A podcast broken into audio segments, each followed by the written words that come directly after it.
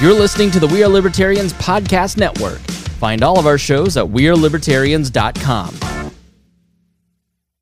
You're listening to the We Are Libertarians Network. Learn more at WeareLibertarians.com. Oh, f- the Johnny Rocket Launchpad is liberty. Each week, we strive to bring you the best guests in talk radio. The Johnny Rocket Launchpad delivers weekly interviews of noteworthy politicians, experts, and activists. The Johnny Rocket Launchpad is bringing the party to the Libertarian Party and launching ideas in your direction. Check us out at johnnyrocketlaunchpad.com. You can hear me, Kurt Nelson, and the beautiful Heather Nixon talk about the ideas of liberty, rock and roll. Hey there, Liberty lovers. This is Mark Clare of the Lions of Liberty podcast, where we strive to bring you great conversations about the ideas of liberty three days a week, every Monday, Wednesday, and Friday. Check us out at lionsofliberty.com. Hey guys, this is Roger Paxton, and if you're fed up with the government running every single aspect of your life, but you're not listening to the Lava Flow podcast yet, then what's wrong with you? Check us out at thelavaflow.com or just go back to sucking up to the government. The Lava Flow Podcast, striking the root every single episode. We are supported by listeners like you. Donate per month or make a one time donation through PayPal or Patreon at WeareLibertarians.com.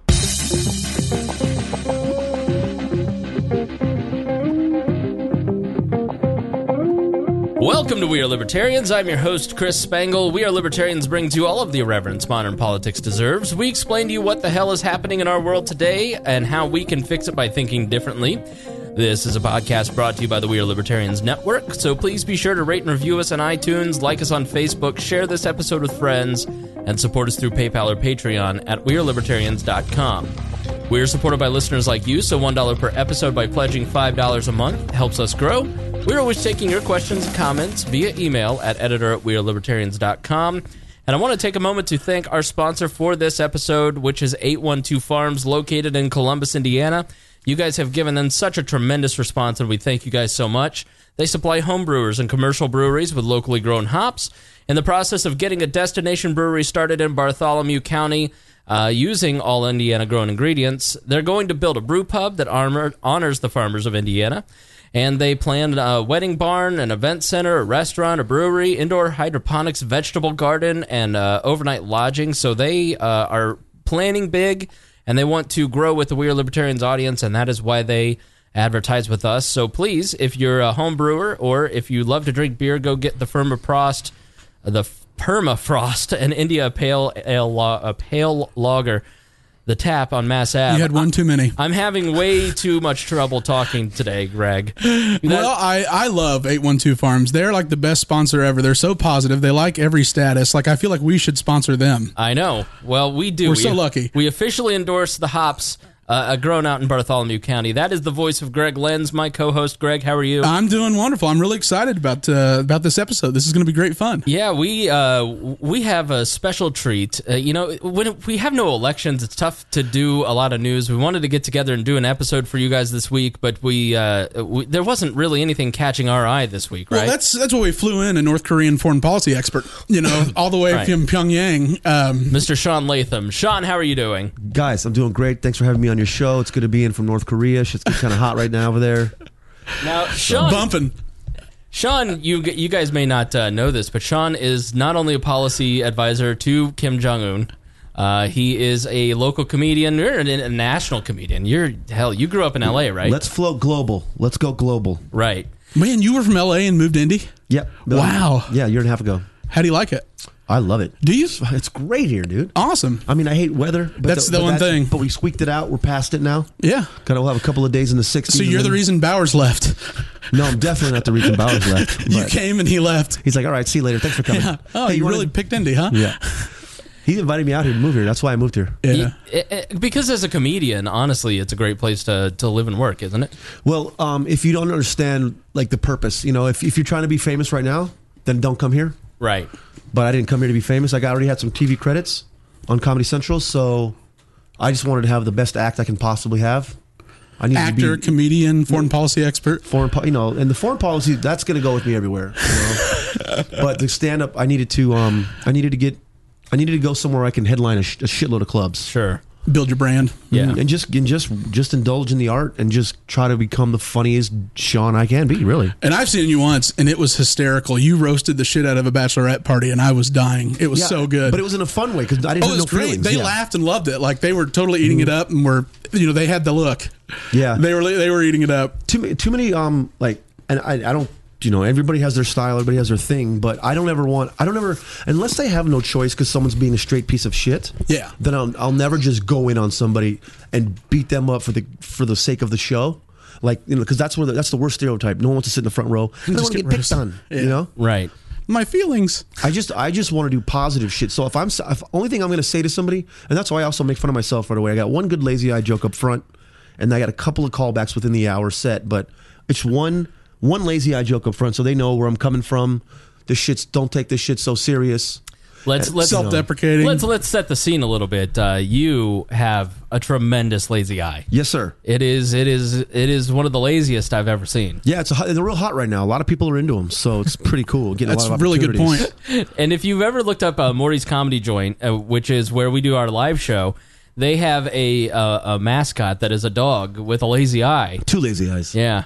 And uh, it's one of the funniest things ever when you pretend to notice it and then you scream out, "Look at this fucking dog! He stole my act!" And you caught there's no comma in Indianapolis, Indiana on the Morty sign. Like that's, and I was like that was bothering me so much, and that was why I immediately liked you. You nailed it. And I wasn't sure if that was improv or not. Uh, it was originally, Yeah. but now I just throw it out there sometimes. It's hilarious. Just- but I just make it, you know. Originally, it was some made up shit that I said, just random.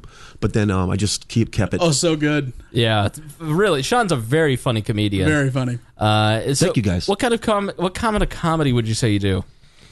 I don't know. It's kind of um, well. There's some uh, a lot of observatory in some manner. A lot of sto- you know. I got some stories in there. I'm just mixing it in. Observational comedy. Observational, yeah. Just Your energy you know. level's huge too. I mean, you are. Like That's the you're most important ants. part. Yeah, it's great. It's so different to see you in person like this, not at, up on stage. Yeah, no. The um, the co- energy and the connection is the most. Everybody thinks that it's the jokes. The jokes are literally secondary. Sure. Like I don't give a shit. I'll, I'll write a joke about this, you know, the chair or something. As long as I'm doing it my way, then it'll some it'll it'll you know you have to have it has to be funny. But I'm Yeah. saying, you know, Has to meet a certain condition. Yeah, there's so much more before the joke he even hits the table. Yeah, But you don't learn that for years. There was a comedian, and I forget who it was. I think it was Jerry Seinfeld who said that comedy is basically just noise, and that if you you say the same phrase, if you have Chris Rock say it, it, and you then you have Louis C.K. say it, or and then you have Jerry Seinfeld say it, it'll be said in the same way, and it will be funny to different audiences based on the noises coming out of their head. I mean, and it's very true, and like you exemplify that more than anybody, I think, in just the way that you uh, you, you present things because you're. It's not that your jokes aren't funny; it's that you pres- you can talk about anything on stage. You're very uh, what's called crowd work you can go around and talk to the crowd and uh, make that funny because of the presentation. I mean, so how how did you develop that style? I mean, how y- to to relate this to our audience? One of the reasons that we want to talk to Sean.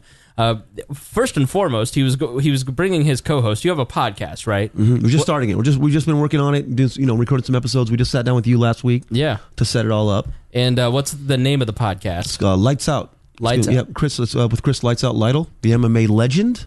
Yeah. So if you know Chris Lytle, he was supposed to be here, but he had a, a thing in his schedule. And Lytle's a libertarian who ran as a Republican for a state senate seat in 2012. And I was wooing him hard to come and come and run as a libertarian, but he di- he didn't fall for it. Uh, so and we'll we'll would love to have you guys back on because I want to talk to Chris about his experience in politics. Um, so we wanted to not only promote your podcast, but also have you kind of talk about the process of eh, libertarians are not good at talking to people. Okay, you're very good at talking to people. You're very good. You're very confident.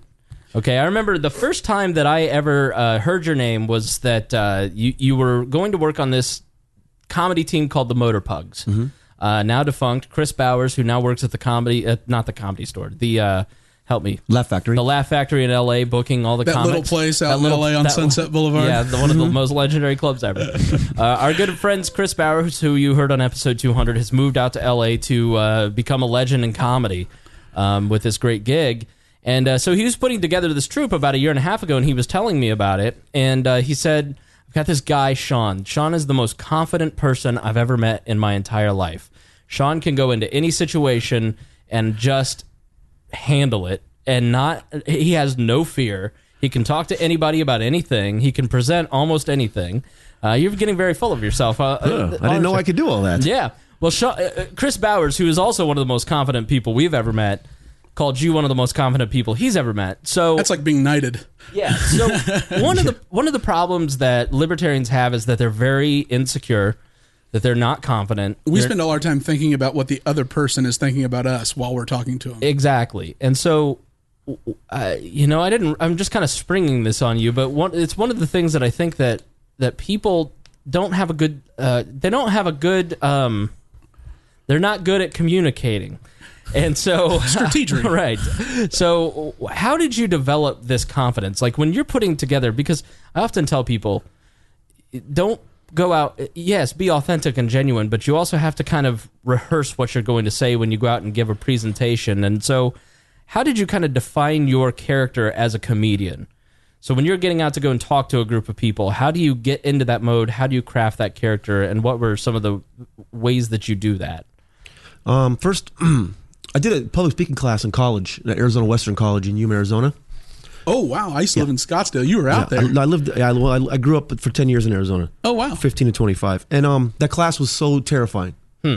you know and i was just saying it's it just it d- really breaks down to reps you know it's just the reps thing you just keep doing it so i started that class i'm gonna have to do a speech i was like i gotta talk in front of these fucking, i don't know these people what am i gonna talk about i did a presentation of the movie half baked like it was ridiculous yeah and uh and then you know, then I just got into it. I got a job at a comedy club, and then you just start doing it, right? And then every show, though, you're s- like, "Oh, I'll, I could do it here because you feel safe. Like this place, I can do this room." And then I go to this other room, like I can't do this place. This is a bar. I can't do this, you know.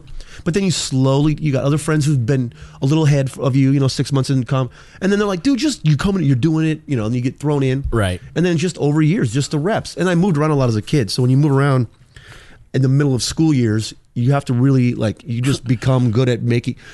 Hopefully, people like you right away. Very agreeable. Because everybody's like, "Who's this new piece of shit?" You know, like this outsider guy. There was a movie as a kid. Um, it was this kid who was from California. He was all surfer guy, and he moved to Cincinnati. Right. You know what I'm talking about? Oh, um, It's not gleaming the cube. It's No. somebody who was a skateboarder. it's an ex-gamer. '80s movie, right? Yeah, like early '80s. Oh man, I forget. what Mm-hmm. But I it was is. I've I seen it was before. I was related to that dude because I moved from like California to S- Gaffney, South Carolina, which is awesome because that's where they um that's where um uh Frank Underwood's from, you know, in uh, uh, yeah. t- t- uh, typewriter. Yeah. Yeah, Yeah. by the So way, you're an I'm- army brat.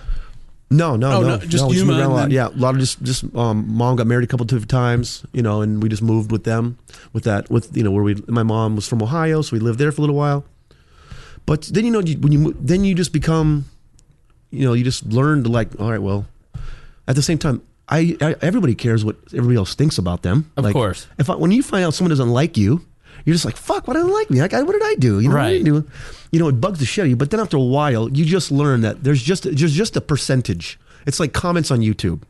It's uncontrollable. Someone is going to tell you that you're a piece of shit that looks like a pug or whatever. right. You know, and and then I it's think he just called me a piece of shit. I think uh, for- he, that was very, you know, very meta, very low under. uh, strate- yeah. strategic. I do I- not look like a fucking pug. I on your podcast. apologize. I, I was trying to be humorous. I'm not funny. I like- uh, liked it. I liked it 'Cause- but actually, that's what someone. That's one of the top comments on one of my YouTube clips. Right. Oh god. Is Some piece of shit put this guy is cute. He looks like a pug or something. Oh. He's like, I don't look like a pug. I bang everything that walks. I'll have you know. I hump every woman's leg I see. yeah. But um, and that's it, man. You just keep, you know, and then after it just starts bleeding over. So like once you've done it for a certain amount of time, it just like bleeds into the street. Like this is who you are, and so if you could do talk in front of like I've done shows with Gabriel Glacius where I did ten minutes and like tw- twelve thousand people in the crowd. So when I did, that, you know, luckily I got to do that. So you get, and then you just become like, man, little rooms are just you just can go in there with, a- you know, and just control them. It's like a Right. headlock, you know, just carry them around, do whatever you want. And after doing it for long enough, you get tired of. I just, you know, it just comes. This you in the street, you you, you stop being two people, the comedian and the guy in the street. You just became this. Right. Well, you just become this one person that doesn't matter. You're just who you know. You just can talk and roll with it, and you know whatever whatever the situation is, you know, you, you, it's the same thing. It doesn't matter. There's no more. no separation between Yeah, the yeah. character It's and one you. thing. Because your your character to me, like when I watch you, and it's only been once, is so intense, and you're such a laid back guy. And so, is that something that took a while for you to develop, or did you just when you hit the lights are on, you're on? Yeah, it's go time. So it's- fucking yeah, go time. it's performance. What are you here for? You know? Yeah. Well, I That's see people- something we yeah. struggle with is it ends up being meek and like, well, do you like it? And Mm-hmm. then you just totally lost. Like, You know why? Because you care what they think. yeah. And you're thinking about it. I don't give a shit what anybody thinks in the crowd. Like, and I mean that very politely and very humbly. I don't know if humbly is a word. In a very humble manner because it's a word You now. said it confidently, so I believed it. Exactly. You just confidently say it. But you know, at the end of the day, they're guinea pigs. Like they, I'm here to. Give, I'm gonna give them my best product I can give them because they did pay for a product. This is what you're gonna have. Um, now, if, if there's some things you don't like in here, it does not bother me if you don't laugh because I already know I'm hilarious. That's one good thing about getting on TV. Isn't it about the the good thing about credits is that it kind of gives you this self like list. I'm funny enough to be on television, so it's either I'm having an off night or they're just I'm just not their type of I'm not their flavor. yeah. They It's a- have you know, bad personalities. You, you have proof of performance. Yes. You, you have proven that you can perform, that you know what you're doing, that a, a gr- and that's the thing about getting reps in is that yeah, you may have sucked this time or this person didn't like you, but you have so many other experiences that show you that prove that you can perform. and and, and, and you also have to get it takes so long to get there at least for a lot of most people but to to know that it just doesn't if i'm the funniest dude they've ever seen in their life or the unfunniest dude they've ever seen in their life whoever's in the crowd once they leave they don't know my name either way Right. like i've destroyed like i've i've destroyed rooms and i would have swore that i would have had added two followers and pfft, they don't give me they're there to Right. get away from their problems they Right. don't It's an they- you escape. know it's okay but we're still you know it's an ego thing so you're like why would you know like they should like that was a pretty good set like i thought they would remember that Right. but i before i was a comedian i'd go to a comedy event i didn't know i was like who's that guy that opened for him he was awesome the last Yeah. guy sucked or whatever you yeah, know? and you when you walk away from a comedy club, but you go, uh, whoever was that, and even me who works in the business, like, yeah, I saw Sean, and I, you remember the headliner, but then you go, the guy that opened for him, Mark, Mark, Costa? Mal- Mark Chalafu, he was really funny. Mm-hmm. Like, you know, I only remember his name because he was really funny, and I got his card, and I talked to him after that. I, if I hadn't done that, I wouldn't remember Yep. him at all. I mean, so he, it, it is, it, and that's the thing, like. Think of all the people that you've talked to at outreach booths at the state fair or Yeah. some fair. They aren't going to remember who you were. It's an. It's not even a It's a personal. game, thing. really, I guess. Exactly. You know, it's, right. it's transactional. So it's, you know, part of part of what we do at We Are Libertarians to bring you entertainment is that we we take certain parts of our personality and we s- take certain things that happen in our life and we we extract those from our life, elevate them, exaggerate them, and kind of make them bigger than they are. Someone sent me a message and said, "I was at that pool party that you guys talked about on those two episodes, and it wasn't nearly as wild as you said it was." Well, no shit, Sherlock, because this is it a was show. a libertarian pool party. who's with this the cock, puppies. who's this cock blocker Yeah. it was Joel You're out. Osteen. It was Joel Osteen. So it- I knew you didn't like him. Little You autistic. don't like those preachy kids. joel olstein He's, huh a, he's a doppelganger. dude. I l- uh, yeah. If oh, you, if oh, you, call go, that because he looks like him. Oh, my God. Same curly Jew hair, everything. Well, why'd you have to say Jew hair? they have a particular hairstyle. it's curly. He started a phrase. He started a, a rant today with the phrase, "I don't try to be anti-Semitic, but." I try to the not old be anti-Semitic, but but but then you go and you hit a weapons factory in Syria and almost drag us into World War III, and I get so mad I can't take it. I'm so tired of war, so this is on the We Are Libertarians Instagram. Look at this dude. Look at him. Look at him. right? you're gonna want to open up to page seven. Now you gotta understand. This is what the Lord's talking to you. He doesn't know. He's talking to you in a way that you might not understand. It's his son. Sunday school with Sean. Lee. That's his son. It, it's crazy. Yeah. How That much he would be looks- quite the scandal. An illegitimate That would son. be a sweet scandal. wouldn't it? It'd actually be perfectly well. I better not say that. That wouldn't be perfectly fitting because Christians are good people. Yeah, yeah. Oh They, don't my do anything, God. they don't do anything wrong. Nobody does anything wrong. Catholics. Yeah, the Catholics don't. Don't, don't ever trust the Catholics. now uh, so so yeah it's it's about getting out there and, and realizing that you're you're not going to be remembered you're not that you're not as significant as you and a lot of times people people think that more people are thinking about them than actually are like Greg and I are best friends, but like Greg is not sitting there thinking about me all day every day. If you're in trouble, I am. For sure. Right, But- but like everybody just lives their own life. Yeah. you know, like you were in trouble this earlier this week, and we had to fix that. Yes. Yeah. Had a, big, a lot Another of problems. pregnancy scare, huh? Yeah. No. Well, I found a two-story home and said, "Well, you got to take a look at it," and pushed her right down the stairs. I'm just kidding. Oh, wow. Well, we're gonna go ahead and edit that out. No, no, we're not. No, Just that's kidding. what we do. That's how we roll. It's real bad around here. That's the great. editing out was a nice play. Yeah. but no, you know what? Sometimes, you know, let's whatever you got to do, you know? So sometimes the drastic measures, you got to take drastic, you know, whatever the saying is. You guys know, fill it in. I'm gonna have you switch over to that mic, Greg. All right. Yeah. Is that good? Yeah, that's better. There's something up with that that the blue mic. Mike? Yeah. So, uh oh, I, I killed you. I Oh, killed man. Sean. He hit me with the cough button. Yep. That's what you get for making fun of Christians. That's what I get. Listen, you're the one making fun of Christians over there. That's true. This is a sweet specials board here. I thought you guys were going to put on So, here. so like, uh, I- I is know a- one. Th- oh, that specials Yeah, board. you guys should do half. You should do a eight ninety nine half soup sandwich on this. See, he's not quite vegan, but he's only clean life. Hey, let's go. Let's go with a um. You you go. You're full vegan or not quite vegan? Oh no, I'm not even remotely ve- vegan. I consider anything that's remotely health, like vegetables, is vegan. Let's Like- go with a uh, chew, no, then you have a little specials board in here, guys, that you'd put out in front of a coffee shop or some sort of sandwich shop, and I really like it. And I think we're gonna today's episode we're gonna have on special. We're gonna have a six inch chicken, okay, on a wheat bun with sprouts, avocado, a little sriracha mayo, and with a bag of chips and drink for six ninety nine. I'm out on the sriracha, sir. Oh, really? I don't like sriracha. good. I don't like sriracha at Well, Oh. all. get your life together. That's that's what's wrong. You know, you you never know. Like, how old are you? 33. All right, when you're 34, you're gonna be like, wow, 33 year old me didn't know shit. Sriracha's amazing. But It makes sriracha everything mayo's really still a little better. Different. Ah, see, it's, I think. it's it's, uh, it's a little too. I'm sorry, Sean. It's a little too Mexican for me. I'm swarthy, so I can get It's- away it's with it. actually an Asian hot sauce, so it's Oh, okay. okay. yeah, Alright, it's oh. uh, or- is it Asian? Yeah, yeah. Well, they're, they're going back, whatever they are. You know, Yeah. it doesn't matter. Yeah, well, they're they're rounding them up as we speak. That's right. So, uh, so yeah, it, it, it is really about reps. So, how do you sit down and it, I- I would I would say if you are nervous about going out and doing an outreach booth or talking to a group or if you're running for office, if you're like our friend intern Ed who's going to run for office and nervous about speaking in front of a group, how much preparation do you do? How much um, Rehearsing and like re- rehearsing or in between performances because the thing about stand-up comedy it's about reps you want to get up as and many nights as possible but uh, i mean if you're sitting at home in your free time are you practicing how do you think of things to say Um, I pick them off throughout the day.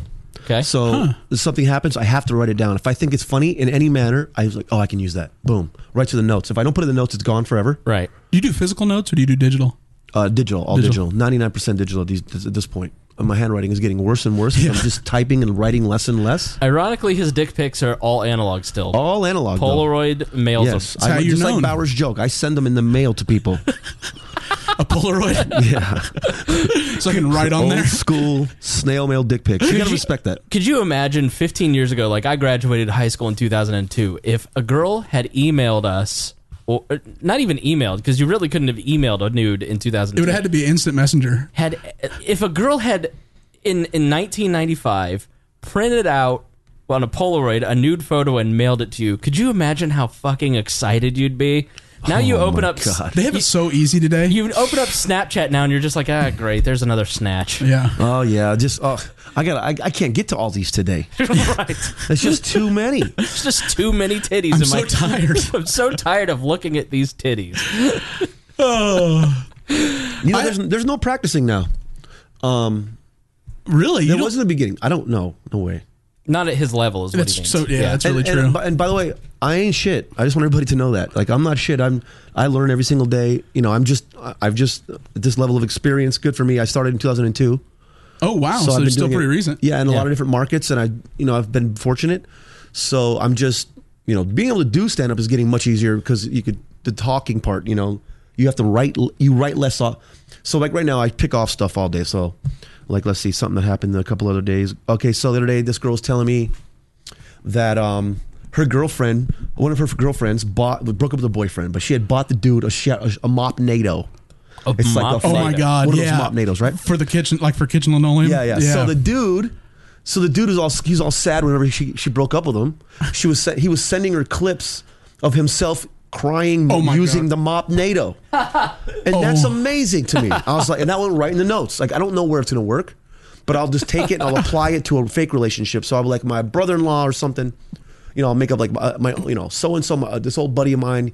He was a little bitch, my old roommate, or something like that. My ex girlfriend, who I hated, that I got a mop made of. yeah, no, this dude, like, and then I'll just say the story like that, but I'll just recreate the cast, but the exact same actions that happened. Yeah. you know, that's that's how I write material. That's how I come up with shit. Like my, Right. I have this joke right now about my uncle having a um, a prosthetic leg, and he and he got on house arrest. And, Oh, that's hila- one of the funniest things I've ever listened to. but it started as a tweet, and then now it's like a five minute bit. It's like my favorite shit to say. Right. You know, of all my of all my scripted material, and Oh, it's a God. five minute bit now. And um, but it's half true. It's like I took I had an uncle as a kid that had diabetes and he had his leg amputated for years, and then he, then another seven or eight years later he had the other one amputated.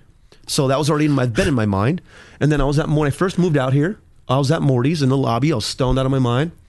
Okay. And I was just sitting there looking at and the manager at the time, when we all we all love, and she's one of my best friends on earth. Uh, Rachel was on house arrest, right. so I was God. just sitting there. I'm just lit, and I'm just like, man, that would be great if my uncle, like, if he got on that, but they put it on the fake leg, then he can just go out and do shit still. It wouldn't matter. Just leave it places. yeah, so that's where the joke. That's where it came from. You know, it's half true, half. So you, know, embellish written. too, like because that's the 100%. thing. Like our listeners, they don't like you know, or like Joel Osteen look alike. You know, it's that it wasn't exactly what happened. Like you know, like Yeah. an AP news report. M- m- most of it happened. I Yeah, mean, but yeah. you, you, you, like Jeremiah. play it up, though. You of know, you course, embellish Jeremiah and- was not out of. Jeremiah Morrill is a fine, upstanding member of society. He was not so drunk that he couldn't drive the next It morning. wasn't white girl wasted. right.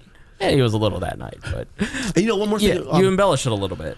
Uh, one more part about that whole preparing to speak to people, right? Right. A lot of times, people where people mess up is because they're tr- they're thinking backwards when they get up there. So they practice and practice at home and practice and practice, right? Thinking that if they know it like that, but then what happens when you go up there? You um, you start trying to remember, so you're not thinking forward, so it slows everything down. So like You're not any- reacting. Yeah, you're not. No, Sorta. it's not. You're taking away the natural aspect of of speaking and communicating. Right. So that's when people start slowing down, and then their words start to sound like this because they're trying to remember what to say, what they had written in that one line that they just couldn't remember.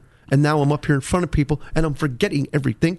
And now I'm thinking backwards, and I'm looking. You know, then they Right. become almost in the crowd and not the speaker. Right. You know, like so all my shit's bullet pointed off, you know, when I start off a joke. So I just this is the idea. I'm tired of car alarms. If your car has is older than twelve years, you're no more alarm. No one's stealing your piece of shit. And if they do, they're doing you a favor. You're welcome. Okay, that's one less thing for you to worry about. Right. And that's my whole like this joke on car alarms. Like I'm just pissed off because like this dude caught in my apartment complex. This guy is a shitty asshole car, and, it was, and this car alarm's going off all the time. It's like, dude, no one's stealing your your 1998 Camry, dude. it doesn't even have the same color doors. Nobody wants that. And if they do, that's that, you don't want to be alarmed at it. You want that to be a natural surprise in your shitty Wednesday. So that's it. You know, I just think of what think of the idea, and then I just go up there. That's why I still do open mics all the time, just to go up there and get the words out and try to make fi- find the joke. Really, So you Right. just sort of let it ride. Like so, like you have you have an, an idea or a concept in mind, and then you just free flow. yeah, I just throw it into the machine and hope it comes out on the other side funny, or, or at least funnier every time. Yeah. because I audio record every single set. And then do you always try to like push the envelope to see like how far it can go, and then do you ever like sort of dial it back to find the sweet spot? What I'll do is I just keep writing around. Okay. just keep writing around. Then I'll take shit out. Like, all right, this line is just fat. It's got to go Too long. It yeah, adds- this this adds nothing to the story. It's just added words for no purpose. And That's what you we're know, great at. Yeah, that's well. That's the great thing about podcasts. Exactly. we have a lot of fat. There's a lot of fat, and that's what. The, but people like the fat now. That's different than stand know. up because you're not on a seven or eight minute. You know, you got eight minutes to, to handle this. You know, you need as least amount of words to get to the funniest possible. Uh, in like a seven minute set, And you know, you know, when you live in LA, you're not getting more than twenty minutes, ni- unless you're in a seasoned, jet, you know, general in this on the scene. You're not getting very many, s- or you're your own self produced shows where you're just up there ball hogging because it's your room. Then you're not getting much more than twenty minute sets. So there's there really is no room for fat. So it's, it's just way more competitive, obviously, like to even get noticed. and I think that applies to to when you're going out and you're communicating and talking with people. If and, and this is a very specific uh, thing when people go out and do an outreach booth, when people go out and talk on knock on doors and talk to people, when people go out and give a speech at a local forum as a candidate, um, or even when you're talking to your friends. I mean, people have a very you you have to just kind of trust yourself, and so whenever I've I've given hundreds of speeches. And and you the- did stand up at last year's Libertarian Convention. I was so proud of you because you had to like do it on the spot. Right. You've been talking about it. Uh, you did really good. thank you. Yeah, I mean it's And if you had if you had 500 sets under your belt, you'd be killing right now because you already you already know what you're talking about. Right. You already have the presence. You're doing it right here. You do it all the time. Sure. You know, you have a crowd. You just can't see them, and it's a delayed it's a delayed listen. That's absolutely the only difference. Hmm? Mm-hmm. Yeah, I mean you've seen our live shows. They're great. Yeah, our live shows, uh, we get about 50, 60 people out to them, and you know, uh, it's been great to hear a comedian's perspective of our live shows. Like, no, you guys kill your audience. I don't get the inside jokes, but your audience is a bunch of people show I'm up. not autistic, but if I were, this would be what I would come to. But because you know why? Because um, you you already know. Like, listen, this is what you're saying. You're not you're not you're not shooting out. You're not shooting. You know, just shooting off random shit, hoping that it gets picked up. Right. So you know that's that's that's all that matters is you know what you're saying. and You're going at it. Now, if people don't like it, then they don't listen. Right. So that's why you don't give a fuck is because you know what you're saying. You have you people that want to hear it, and they're Right. gonna, and they that's so that's what that's um, it's the same thing as me, except it's just a different recipe of what's going on. You know? Absolutely. They're right in front of you, and our our audience is out there. You're driving in your car, you're listening to work. Yeah, I mean, and so uh, listen, our podcast isn't for everybody. No, we don't want it to be. I mean, Right. Mm-hmm. that's my opinion. I, you know, I try to. If if you have enemies, you've done something right. You've taken a stand at once in your life, you know. And so many people just placate and just try to be everything to everybody, and it's just exhausting. And it's impossible. It is because then you make absolutely. no one happy, including get- yourself. Yeah, you get in your mid thirties, you start to realize like, listen, it's just this is how it works. man. Yeah. Do you think comedy made you more cynical and glib faster, more cynical. or than what? entertainment as a career? Uh, like you know, because like usually like in your fifties or like you know you're just like I'm done with people. I'll do whatever I want. But Mm-hmm. like I feel like in entertainment, everyone I've met is like at thirty, they're like fuck them. I don't give a shit about them. Like did you, did you go through that at I, all? or- I resemble that remark. You know, there's um, you- you have when you're starting to, you know, when you've been doing it for a certain amount of time, you start feeling like, wait a minute, I should have gotten this or this or that, right? You know, then you could, but um, then you're just like, man, it's it's just it's just a roller coaster. It's so there's ups and downs so much, and there's no rhyme or reason. Yeah. you know, it's a lot of things. It's it's not just based strictly off of funny. 'Cause Yeah. if that was the case, there would be a shitload of famous comedians. oh my god, There's yeah. a lot of funny people out there that don't that aren't millionaires. Yeah. You know. But you they know, just have a shtick like Larry the Cable Guy. you just you just become more of a you, you- selectively who you enjoy talking to, you know, because you have to talk you have to have you know talk to so many people after the show, and you have to be appreciative, but you don't really know them, right.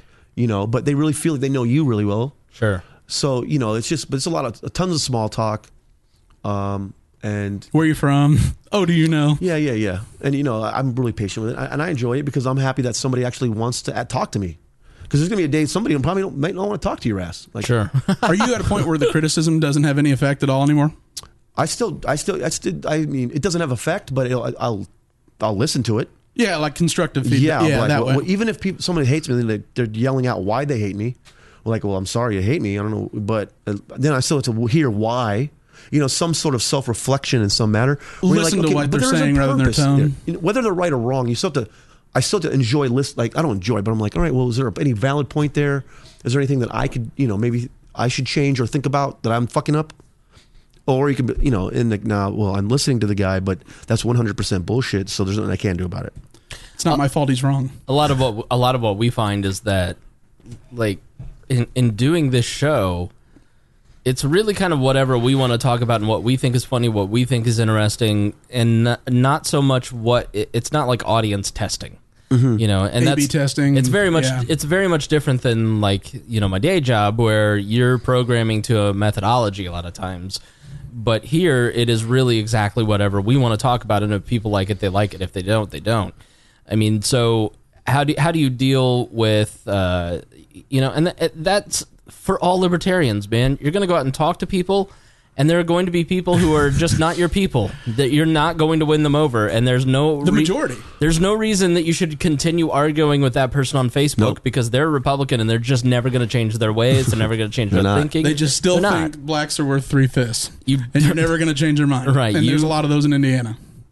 Some of those are on this podcast. Yeah. Yep. you know, and it's just it's nothing you can do about it. It's Yeah. literally it, you you you'll waste so much time thinking you can change. You- There's not you're not no one's going to change me. There's not a Republican out there that can step in front of me and make me be like, you know what, you're right. Trump's doing awesome, and I love him to death. Sure. this guy's finally finally found our guy. Like, uh, you'll, there isn't a person on earth that can do that, and so I know th- they're going to change my beliefs and what I got going on. So there's no way I'm going to change anybody. But sometimes, I mean, I get you get wrapped up in it. It's passionate. You know, sometimes I got to go back and delete some shit off Facebook. you know, I do a lot of political deleting on Facebook. Do you? Are you a political troll? Well, s- I just no. Um, sometimes I mean it depends. Occasionally, some shit. will You know, I'll get in a few arguments here and there on Facebook. You know, Facebook political arguments. When I see some, Some shit posting. exact some, some exaggerated ridiculousness, you know, and I'm just like, come. But a lot, but I draw back so much. I'm just like, I, I start getting in, like, start typing. I'm like, stop it, dude. I'm not going Keep to put it- you in camp. Keep it scrolling, bro. Go take that post down from yesterday, you, you dumbass. I had a day like that yesterday. Yeah, yeah. Well, too. The all really all this week. You've been going a little hard. Hard in the paint. Got to go hard and paint. You know what? That's your that's Yeah. your that's your game, man. Go, but You just got to drop it once and then you get left alone. I just think that everybody's gonna be so worn out. This next, oh, Yeah. these next few years, people are gonna be so worn out politically. I'm uh, worn out 100 days in. I'm all. Yeah. I am, I am, I constantly am just like, dude, what happened today? Every single Mm-hmm. day. I want to say thank you to President Obama for not doing that to me. My mentality, Right. Not co- whether it's he's right or wrong. What's going on right now? Whatever you believe, it's no matter what, it's got a stranglehold on everybody's mentality. yeah. Oh, it's a mass cultural psychosis. It's it's un it's un it's out of control. Like every day, The whole country fuck, needs Xanax. Can we have one day? Can I have one day without something just just hitting my soul? Like what is going on? Every day, Yeah. It, and And their styles are so much different because Obama's no, cool, calm, collected, and Trump loves drama. He's petty and a reality TV right. star. And I have found that it has made all of it's made us more petty. It's made it's made society more petty. hundred percent. I gotta agree with that. I mean, you you go out and interact with a lot of people one on one, have a lot of conversations with a lot of people. I mean, what kind of societal shift have you seen over the last couple years? Man, I'm just uh, everybody is just an expert. The pro- That's one. The worst thing I think right now is everybody has a podium. There used to be one podium. Now there's 20 billion podiums. Right. and Mm. that's that's that's there's people elected for a reason and i mean uh, it's, it's very clear why now mm-hmm. there's a and, and i can't but but the problem now is that those those goofballs are now voting in these fucks that are just they're they're they're, they're ripping the earth apart you know they don't give a shit about anything except Well, there's themselves. Schadenfreude. People are enjoying pain for the first time in American politics. oh man and it's i mean but we're just catching up to the rest of the the globe look at brazil right now or venezuela or if north what's going on with north korea and china and Russia. everything is in fucking chaos Europe. There's a uh, there's a book that I downloaded that I haven't read yet. It's called The Death of Expertise: The Campaign Against Established Knowledge and Why It Matters by Tom Nichols. And the description is as follows: People are now exposed to more information than ever before, provided by both technology and by increasing access to every level of education. These societal gains, however, have also helped fuel a surge in narcissistic and misguided intellectual Got a phone call right at that opportune time. And misguided intellectual egalitarianism that has crippled information debates on any number of issues. Today, everyone knows everything. With only a quick trip through Wik- WebMD or Wikipedia, average citizens believe themselves to be on an in- equal intellectual footing with doctors and diplomats. All voices, even the most ridiculous, demand to be taken with equal seriousness and any claim to the contrary is dismissed with an undemocratic elitism. And y- you know, I sort of read that and I go, all right, well, they're just going to throw you know Rush and Alex Jones and all conservatives you made under a the bus. typo. Thank God I don't have to defend my argument. right? But Right. but that, Ugh. you know, it's uh, it, it it goes back to the reps thing. If if somebody is a nutritionist by trade, uh, just because you were on the Whole 30 diet once and you watched some Snapchats by the Whole 30 creator and read her book, that doesn't mean that you're now a nutritionist. You know that you're you You're not ca- keto life. yeah, you're not. Uh, you're not, you, how it works or whatever that is. Yeah. you know Everybody's at works now. right. I, so it is. Everybody's an expert on things. Eh. Everybody is an expert. That's Doesn't that piss you off? Because you've spent 15 years becoming a professional comedian and with like established credibility, and then you'll like hear some snark from some little you know sniveling bastard and just want to go off. no, because all that matters is the product. So if Yeah. they they can go, if they can do whatever they want and say whatever they want publicly, but then when I show up and I watch their set or something, I'm just like, well, maybe you aren't qualified to be saying what you're saying online. Uh, and I, and I don't worry about it because my ex- like anybody's success if it comes quicker than mine. All I can look, I just I there was no way I could have an hour special at the age of 28. It's just I was talking about the dumbest shit on earth I w- I didn't I didn't know who I was on like there's you know you can't really it's it's all just a rhythm so I can't say well look at this guy he's already synced in like I wasn't I'm barely getting where I really enjoy what I'm what I'm actually doing like this Right. last week I did uh, I closed the open mic out the other night it was one of my favorite sets I've done in a long time I had the whole and it was a bunch of fake shit I made this thing up last year called the Invisiball at Pat McAfee's b- like at Fourth of July party uh-huh so I had a bunch of drunk people throwing around a fake ball and so it was really doing well people were I mean it became and people were acting like they were running down the hill people were diving for this shit throwing it off the wall so I had this thing Invisiball right so I used it. I pulled it on my ass on Wednesday at the open mic. I was like, uh, some guy was wearing a baseball jersey. Some dude had a shirt on that was about two drives away from being sleeveless. and then there was uh, some dude looked like he was just a hunter. He was just an Indiana hillbilly hunter or something, you know, just out there. He had the camouflage I mean, hat on. He had the mustache. G- Good dude. Right. And Great American. yeah. So I had him. I, I threw a fake apple in the air. I had this guy standing up, shooting it with his compound bow that he happened to bring to the show. and he was literally, of he's a bow hunter. holding out. I mean, this guy was full on. I was like, "You ready?" He's. I mean, he was locked and loaded. Like we were really doing this shit. So then I had everybody put on their fake helmets. The whole crowd put fake helmets on. Oh. it was awesome. They all went like this. Right. And then uh, one girl didn't, and I saw her, the only girl who didn't. I was like, "What's your deal? Put your helmet on. We, we want to save. This is OSHA friendly. We run a safe stunts around here. That's all we do." And she put it on all mad. She went like this. she put her fake helmet on all hurt. mad like this. Okay, I'll be safe. And then I had the dude throw a ball up. The sleeveless dude that, that was a half-ass buffster hit hit the ball in the air with his fake bat. And then the dude with the compound bow from row four shot the ball out of the air, and that was the big closer. it's just some fake ass shit, but it's hilarious. You feel Right. like a preacher. Uh, I kind of did. I was like, I get it now. This is how they make them fall down. Yeah. Just pop him on the head. Healed. You're done. Fall, fall. That's so funny. Yeah. it- it- it- okay, so y- you you have reached a point in your career that you you have such proof of performance and such confidence in yourself that people who talk shit don't really bother you anymore. No, because it's the product thing. Let's go heads up. If, Yeah. it's- if you really want to, that's all that matters is the product. Uh, Anything else is bullshit. And so, so this is the argument that I'm having with a lot of Libertarian Party people right now, and we're going to talk a little bit more in our next podcast uh, with Jen Gray. Um, th- we nothing makes a bad product fail faster than good marketing. So you can have the best marketing in the world, but if your product sucks, then it's going to fail. And Faster. The problem with the libertarian movement and the libertarian party specifically is that we don't know what we're selling. We don't know what the product is. And so it is great to go out and have a lot of outreach and it's great to go out and do a lot of events and knock on doors. But when you don't really know what you're offering to that person, what you're selling to that person, then it's really tough to go out and market it. And so that's why I feel like there's so much insecurity in the libertarian party because they don't have the confidence of their product.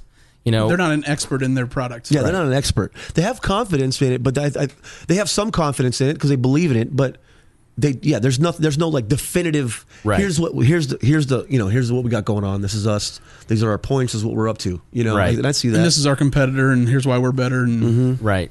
Th- There, there isn't that defined product that the Libertarian Party is selling. Uh, what the Libertarian Party is selling is we're not them, and that just falls apart after a while. and you're the problem. Right. You know, That's the that's the second part of that. let's blame the voter. the war on voters. Right. And so it's uh, so to I think this that's really helpful that Yeah. we are never as a movement or a party going to grow and without confidence and you cannot have confidence without proof of performance and you cannot have uh, a good product without that Yeah, practice. proof of performance is uh, you know grinding or just grinding away, Grinding sharpening away at us it. all.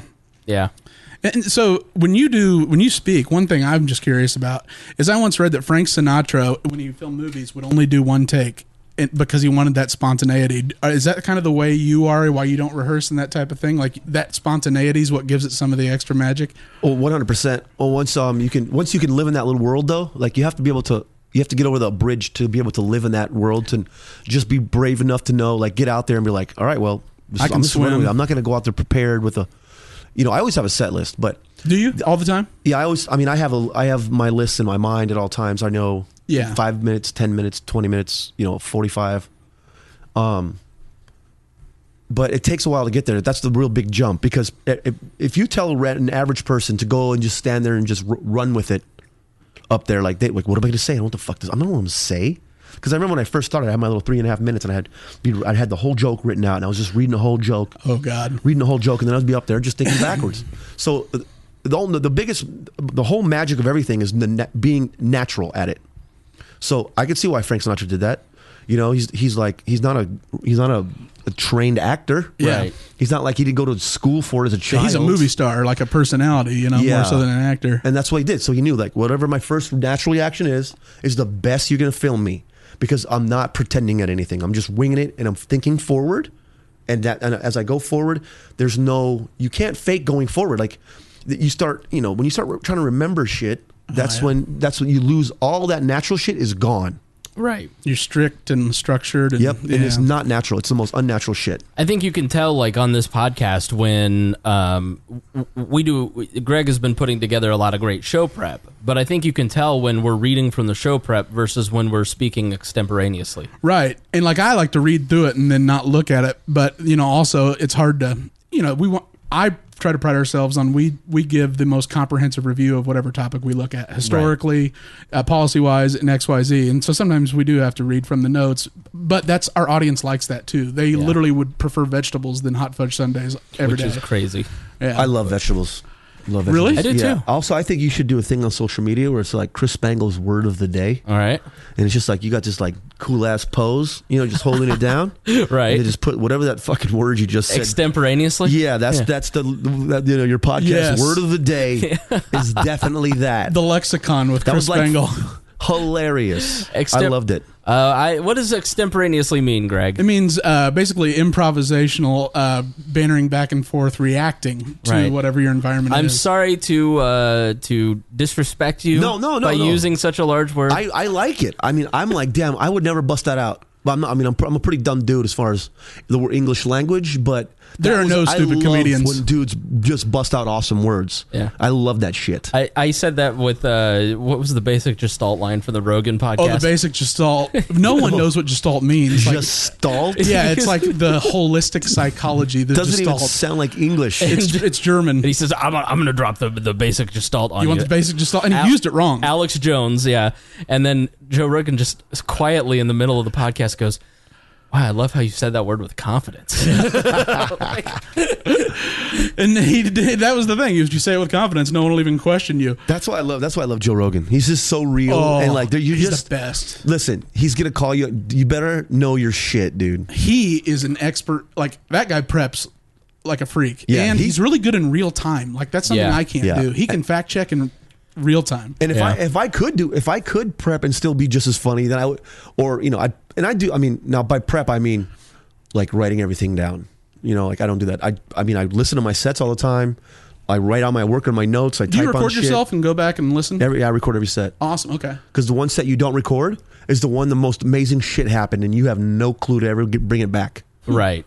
So it- and it's happened so many times that I am so anal about. I'm just like, I hit record. I have to usually delete off a minute of recording, just to whoever the opener was like introducing me. So I don't because I've been running up there sometimes and I'm fuck- I, oh I didn't hit record. And I said this new bit and I added like six lines and I fucking forgot all of them.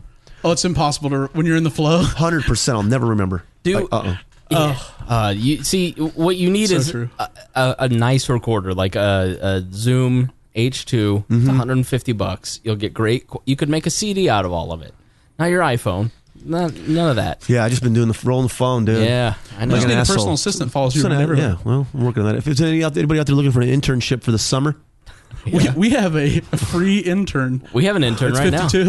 Ed- I'm gonna. Uh, I got. should I'm- ask for one. I, I promise I'll give you school credit. I don't know if it's gonna count, but I'll give it to you. It won't, but yeah, we called up. We have an intern, and uh, Ed. Ed's fifty-two. He's a great intern. He's a contributor to the show. He just he just started donating ten bucks a month to us. So thank you, intern. Well, we're Ed. going to get him elected to school board. Yep. And then, uh, yeah, and then Taylor Bledsoe sent us some drunken messages the other night that I haven't had a chance to read and respond yet. So, any, uh, any relation to Drew? uh, I don't think so. But it's no. a great last name, though.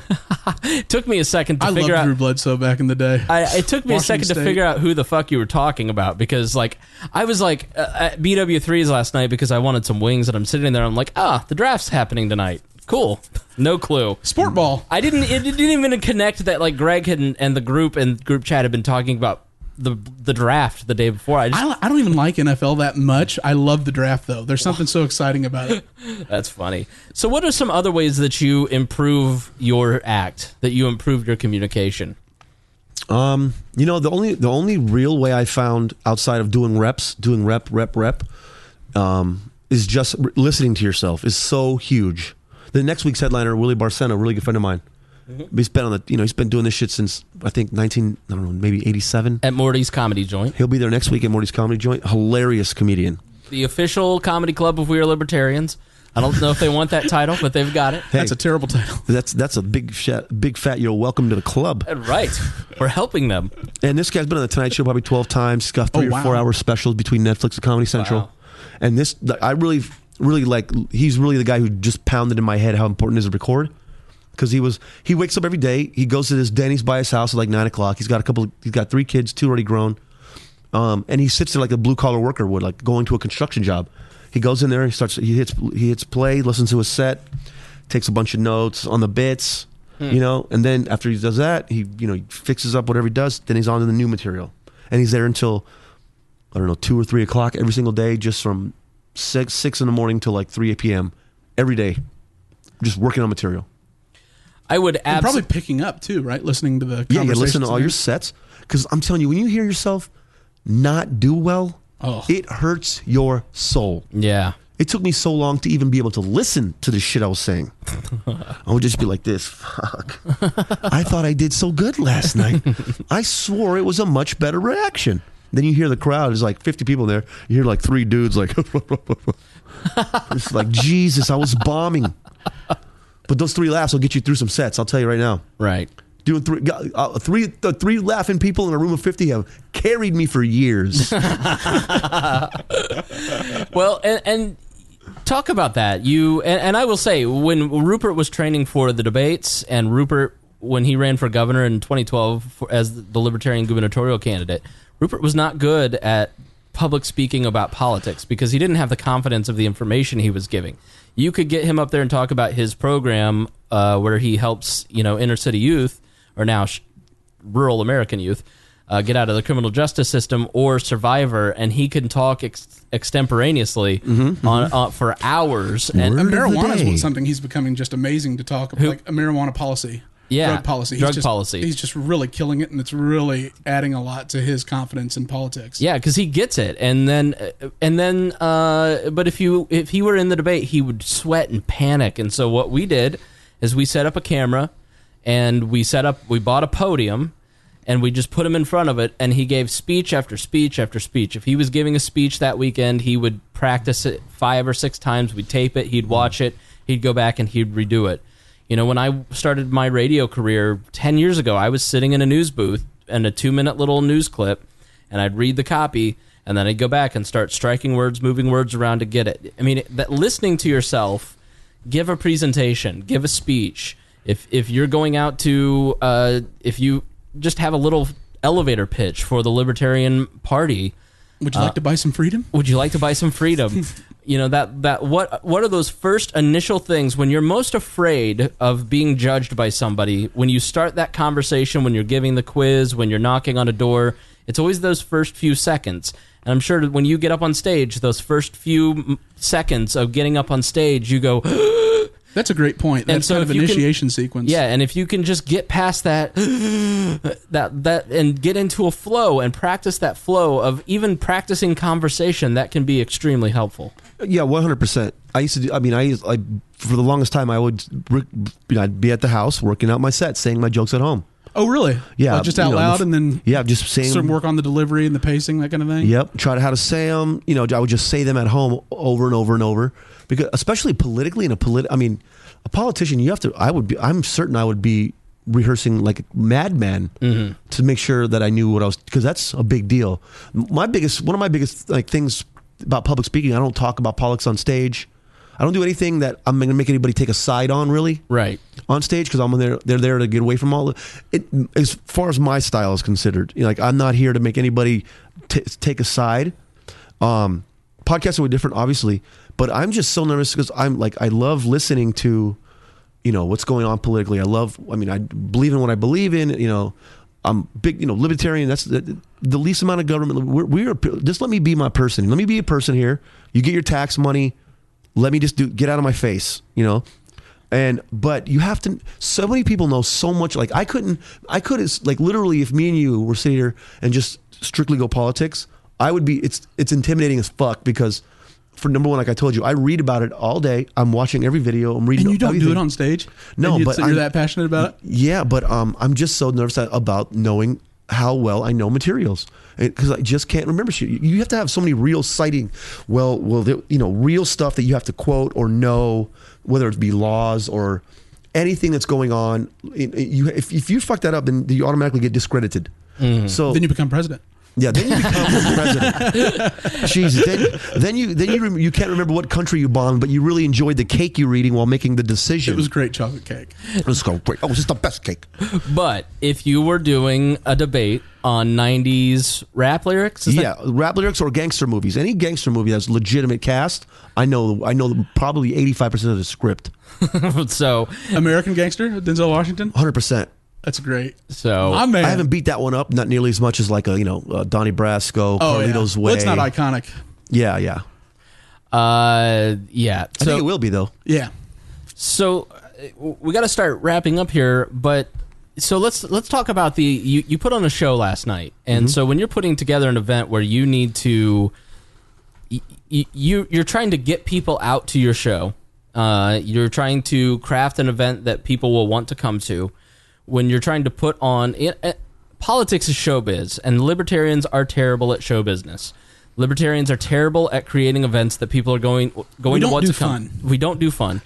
Uh, they're- just don't, like, we just libertarians are terrible about um, understanding what it's going to take to entertain people, but also promoting the event because there's that self conscious aspect. Creating So- a fun environment. Right. So, can you talk a little bit about what you did last night, uh, and then what were some of the things that you did to promote that show? What, wa- w- w- w- how did the show? De- what was the show? How did the show develop, and what did you do to promote it? Uh, the show is called Morty's of the Dark with me, your boy Sean Latham, and I just I've always like when we do the Motorpugs thing, we had this uh, you know there's so many challenges. Bowers really made everybody kind of step up, you know, and you really step out of your comfort zone because there was like a crowd work. There was a crowd work set. There was a uh, all new material set. There was a only clean set, and there was a Tonight Show set. Like you had to be a Tonight Show host, you know, doing a monologue and write you know write similar to that. So every week it rotated. You know, we just went through emotions. This week I'm new material, then I got this, then I got monologue. You know, and um, that shit really sparked. I really enjoyed the monologues. Like Austin Real killed it so He's hard so one of the funny. first times he did this. Yeah. He like owned it so hard, and I and then I got to do it, and I didn't do it as good as he did. Um, we all did it differently, you know, but you, everybody got better at it because we you know we did it for months and months. Um, so last night I was like, I'm gonna do a Tonight Show, but like if it's just Indianapolis, you know, like I, I want to be a tonight, I want to be a fucking talk show host. You know, I, I- sitting at a desk just bullshitting with awesome people is a great thing. With great stories to ba- you Yeah. know, go out, bounce off They're of. beautiful, talented, you know, intelligent. Like there's just the, the elite people you get to h- hang out and just chop. Just let- let's just talk, man. Hang out, just have a beer. So I Right. did it here. I mean, I've, I'm lucky to who I've been introduced to since I moved here. Some of the most awesome, you know, like the most accredited athletes in the city. Mm-hmm. And I've been training with. Um, Thank you, Sean. you're welcome. Thank you. You're so nice. By the way, your your ping pong game is uncontrollable. I'm a perf- You high think perf- he's Asian, really? yeah, this kid is a beast. I'm a high performance athlete. What can I say? He's the he's the albino of the professional ping pong circuit. Listen, I can bench 110. Okay. Like whoa. yeah. Let that be known, everybody. be, you have all been put on notice. My dude is putting up 110 easy three four times. Three, three, four times. So don't even if you if you run into him in the streets, keep your head on a swivel. All right. So you put together a Tonight Show. yep. And I, I've been training with um, Chris Lytle, Yeah. doing you know um, jujitsu, boxing, you know some kickboxing for almost a year. Whoa. So um, I was like, man, I'm gonna do this Tonight Show thing. So I've been talking to the club about it for a few months, and they finally gave me a date. And so I, I asked Chris if he wanted to be a, gu- and then I just made it up. Like I was like, all right, well, I'm gonna do 20 minutes up. I got an hour and a half to fill. I'm gonna do 20 minutes up. Uh, Austin will do 20 minutes. You know, I'll throw a couch up there, a couple couple, you know, uh, ch- tables with some with a cloth. I'll put Make a it mic up. relaxed Yeah and really easy. like a Tonight Show, just a Yeah. bo- bootleg ass virgin. I had I had uh, three three people just not in the same band, just my buddy the guitarist Ryan McManus. right. Then Yeah. you got Jay McAfee on drums, Pat's brother, who's a drumming beast. He is. And then I just uh, through a friend, I just got a saxophone player. and they just fucking meshed. And Ryan got their latest shit, so they really didn't even practice together. They're just all really talented, so they just made it work. That's awesome. That's the You best. know? Like that's what they do at uh, downtown at uh, oh the Slippery Noodle, like the, for jam night. Like, Yeah. Yeah. These guys just kill it 'cause they're all so talented. They can play off each other. Yeah, I used to go to a jam night in Hermosa Beach. I was off the hook. Um, yeah, that'd be way better. Yeah, oh, no, I'm sure it's no, not better. It's not location doesn't matter. Artists are artists. But the venue'd be fun.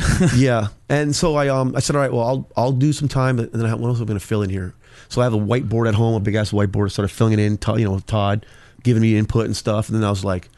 Um, and my, well, my buddy who owns Kincaid's Meat Market on 56 in Illinois. Oh, yeah, Rocky 95 Ripple. 95 years of family owned and tradition. Slinging meat over here. slinging meat. Delicious. It's the most quality Oh. beef. Anyways, he's a he's he's a big wine guy, and um, so whenever we're drinking wine, you know, like it's like a running joke. I'm just like rattling off shit that this, and but I'm s- I'm actually slowly like getting a s- basic little starter starter kit on how to drink wine and a refined palate. yes, it's a little. I'm I'm I'm a, I'm a white belt, but I'm, I'm I have the passion is there. So I'll take. So I was like, let's do that on some shitty fake wine, on some box wine though. Like no one ever does wine tasting events with shitty wine. Right. So that's so I was like, Nobody. let's do shitty box wine and talk about it like it's five hundred dollars a bottle or whatever. Oh God. And then I was like, well, that's when I can have the opportunity to bring out Todd because me and Todd did some of this um, on a Morty's Facebook Live post one time. We were just we were putting apple juice and, and making it like it was shots of whiskey, and so everybody thought we were, we get a little crowd because everybody thought we were just knocking back tw- fifteen shots of whiskeys or it was like apple juice, and we were drinking wine though for real, and we were just critiquing it and just being assholes, and it was funny. So I was like, all right, I'll do that. So I got, I got me, I open, I'll bring out Lytle, we'll talk and then we'll bring and then Matt Mitrione has been training. Also, he's getting ready for a big fight, so he's been out there with Lytle in the morning. So um, I was like, and I we, we all partied in Buffalo a couple weeks ago. Um, I had a show there, and they had UFC 210 there. Said no one ever. Yeah, we were partying in Buffalo. Shockingly fun place. I've only been there once. They get- and it's get it was a little. It was the f- first warm weekend they've had in a while. They So get Uh-huh. buck people were wild. getting buck wild that weekend. but uh, And you can just throw Canadians in the Niagara Falls. I'm It's into great. it. So then Mitrione said, oh, I'll, I'll be on your show. I'll do that. That sounds fun. So I was like, oh my God. I get- First of all, I got two animal legends on my show. Like, that's, you got to do it just for that. You got to got to figure out the rest, fill in space in, whatever you got to do. So then I, s- so I brought out him, them last night. We had like a 20 minute thing, you know, and I did the whole like, like all right, like I'm going to show everybody, you know, just playing around like the host, just thinking it was what he's doing. But it just, I, I did a fake thing where I was like, okay, I'm going to show everybody how to get out of a chokehold, Chris. You know, so like I went around, he put me in a choke, and then I just pretended like I was asleep or whatever, just fucking around. And then um, Austin did a set. He came on the couch, talked about his weekend, promoted his shows, and then uh, we did a lip sync battle at the end. oh no, then we did the wine tasting. So, so then my buddy comes out, two buddies came out. We had the box of Franza. Then they filled up the glasses, probably sixteen ounces. Of Franzia. Yeah, That's not fun. and then we That's were a just- lot. And then he chugged so it to the gross. face. So then Todd stood up and chugged the entire. And then there was two hundred dollars in the line. He goes, somebody comes up and goes, if you chug the whole thing, here's hundred dollars, Todd. So then Todd goes, somebody else puts another hundred in, and then somebody. Oh, my. This dude, my buddy David, he fucking stands up. He he he runs a. A body shop? No, he runs uh, like a. He works at a car dealership, so he threw in a free oil change. threw it on the desk. He was like, "Up in the ante." Everybody's throwing in cash. Fucking Here's 200. twenty nine ninety nine, no air filter. two hundred in an oil change if you chug that Franza. So Todd stands up and just hits it to the face, whole thing. The So whole bag of Franzia? no, no, just the whole glass, but it was like Oh, a okay. sixteen ounce glass. Yeah. a fucking wine. You know, Was it like red? yeah, it was it was a sparkling red. Oh, gross. Anything red wine that has to get cold is gonna be shit. But they sell a lot of it, and you get hammered off of it. So who gives a fuck, right? Oh, I played slap the bag of tons of times. You Yeah. just open the thing up. I bet you have. No, it's Yeah. in a bag, so you just hold it up and Right. open the spigot. Yeah, then we uh, then did a lip sync battle between between uh, Chris Lytle and Matt Mitrione, and, and then we wrapped her up, and that was my first um Tonight show. yeah my, my first Indiana basically Indianapolis Tonight Show basically. So essentially, it was just you and s- you were sitting there thinking about what would be funny, what would you, and you discussed it with some friends. What made you laugh is what you did, and how the crowd take that. it went great. Right. Way better than I could expect, that I could have ever hoped. You know, it went smooth. You know, um, went really smooth. Everybody was hilarious. Everybody was in on it. You know, It's a fun environment. Like tonight shows used to be fun. Like I love to watch the old ones with like Johnny Carson and Bob Hope and Dean Martin. Yeah. And they were like Dean Martin's ashing his cigarette on Yeah. Bob Hope. Like they're fucking around drinking. And That's like what we were now doing it's last so night. clean. Yeah, no, but we that my whole thing was like because I love Johnny Carson show like that. Oh, guy- yeah. you know those guys fucking around. He's just his corny shit. Oh, oh, you know, like my I listen to Roddy Dangerfield almost Oh. e- every other at minimum weekly. At minimum, Right. I listen to I Get No Respect album just because I love those jokes so much, and I can't write those kind of jokes at all. Like, Right. I'm I couldn't write a one liner for thousand dollars right now. Like Yeah. I, I could, but I'm saying like they're that level of action. To be to You know, fame boy, and is stardom my in wife movies. is dumb. I don't. I don't have that skill either. Oh, Uh, it's I such a can, good skill. w- We had zero conversation about what we were going to do in this episode. We just sat down and did it. I can do that, and we Yeah. can ch- crank out an hour podcast that's relevant to our audience, but Mm-hmm. with zero prep. But you want me to write? Uh, we we had a bit today where w- some Facebook advertising. I'm like, I got nothing. I don't know what we should do. We should put maybe some boobs in it. Yep. So- no, one hundred percent. Just have Tom working on the computer, not knowing he's being recorded. So, uh, lastly, how did you promote it? What are some things that you because you got ninety people out, which is a great crowd. Mm-hmm. Wow, that's awesome. on a Thursday night w- for an untested, unknown thing. Uh, how, what are quickly? What are some ways that you got people to get out? Uh, I did do some Facebook ads. Um, I did a lot of promoting my own thing. Uh, did a couple posters, just some old school shit. A lot of talking about it, but yet the, the artwork is super important. It has to be as long as it reflects something that, that's going to be solid. If, if you have some shitty artwork, people are like, oh, it's going to be a shitty show. You did two things that were effective that I knew that this is how I learned about it. First off, you personally invited me to it. Oh, 100%. And so by personally inviting it to, I felt bad that I couldn't go last night. That little bit of shame for missing it is is important because if you just send me an email, I, I can just delete that and ignore it, and I don't I don't A care. Facebook Yeah. invite or a something like Facebook that, yeah. invite is very impersonal, but because you personally invited me and I said, yeah, I, I might be able to Mm-hmm. try and make it. The the Facebook invite is a supplement to remind people about the personal invite. Mm-hmm. The other thing that you did that was very effective is you sent me two personal Snapchats about it. You know, and I knew it wasn't directly to me, but like sending me a snap about it, it was like right in my face. It's just uh, like, oh, cool, yeah. It felt like you cared about me. Right, but it was just it was, it was Yeah, it so was- personal touch. It's more yeah, another personal touch. So like to me, those are the two things that were very effective in. And it's listen, it's a lot harder to personally invite a lot of people to a big event, but you know, you also did some incentives. You made it, you know, hey, if you show up, here's a code that'll get you some money off or free at the door or whatever. Yeah, I did. A, um, I also teamed up with Title Boxing. They have two boxing locations, one in Carmel and one in Glendale Mall. Mm-hmm. Yeah. And um, I because I work out with those dudes, uh, and you, we box at IBG with Chris Lytle, so um, that's why I became friends with them. And I was like, well, why don't we just do a program for your people where they get a half off code, you know, and you guys just promote it in house, and I'll give you know, and I'll do a joke about title, and I did some jokes about it, and you could set up a booth up front. So they were like, well, that sounds great. And so they Yeah, helped cross me. promotion. Like Yeah. that's something that's, That's very the, rarely taken That's advantage really the of. most important is finding ways. Like I met this marketing guru in, that worked for the Improv in um in L.A. And he just dropped some knowledge on me, and it when and I was just like, well, this guy. No wonder he has 300 people at every single event. There's not a seat available. This guy's donating to like um he donates tickets charity's huge. to, to the Red Cross, and so they'll give him. He has it. He had it to where everybody who donated blood, like on blood, uh, the day that everybody goes, everybody got free two, two, two free tickets. So it's like sixteen hundred people just got handed free tickets to an awesome comedy event at the Improv. You know, Right. Things like that. That's big deal. And so as soon as I knew I had the title boxing thing sewn up, I was like, okay, I got that. Now the rest I can get. I can get fifty people myself, just so my friends and their friends. That's twenty. That's twenty friends and, and bring a friend. In Right. 70 down on the bottom, like that's full. Yeah. You know, Yeah. like Morty, like that's a packed house. we and you had had 90. ni- we had 90. Yeah, right. So, I Yeah, mean, like yeah. you had people upstairs. No, no upstairs. No upstairs? No, no. That place can hold 300 people. Yeah, that's two. I think it's like a it's two hundred and something down- downstairs. No 200. kidding. Or, Yeah. like, or Boy, that'd be 100 tight. Yeah. yeah, yeah. No, but it was. A, re- but the room fills in nice. Ninety people. It was a really fun show. They were That's all big, into yeah. it. Everybody was really into it. Um, it was just fun off and just goofy. And it, lu- luckily, it went smooth as shit. I saw some really good people that are really good talk, that are really good at interviews and things like those. Fighters are really good at talking in public. You know, like they're really good speakers. You know, and they're passionate to talk. I had about. lunch with Chris one time for 30 minutes and ended up being two hours. Yeah. Like he just Yeah. can go and he's so, he's fascinating. Yeah, we're Yeah. both Ron Paul guys, so like old, like oh, that 08 movement. it's happening. so we always talk about him. We uh, so we always have something to talk about. Me and him. All right. Well, we are going to wrap up now, and at the end of the show, we just uh, like to give the floor to uh, everybody on the podcast that day. It's your chance to self promote. If people want to follow you, uh, if there's anything that you forgot to mention, the floor is yours, Sean Latham. All right. Um, social media wise, you can find me. My Snapchat is seanlatham.com. Somebody, I can't believe somebody fucking beat me to Sean Latham on Snapchat.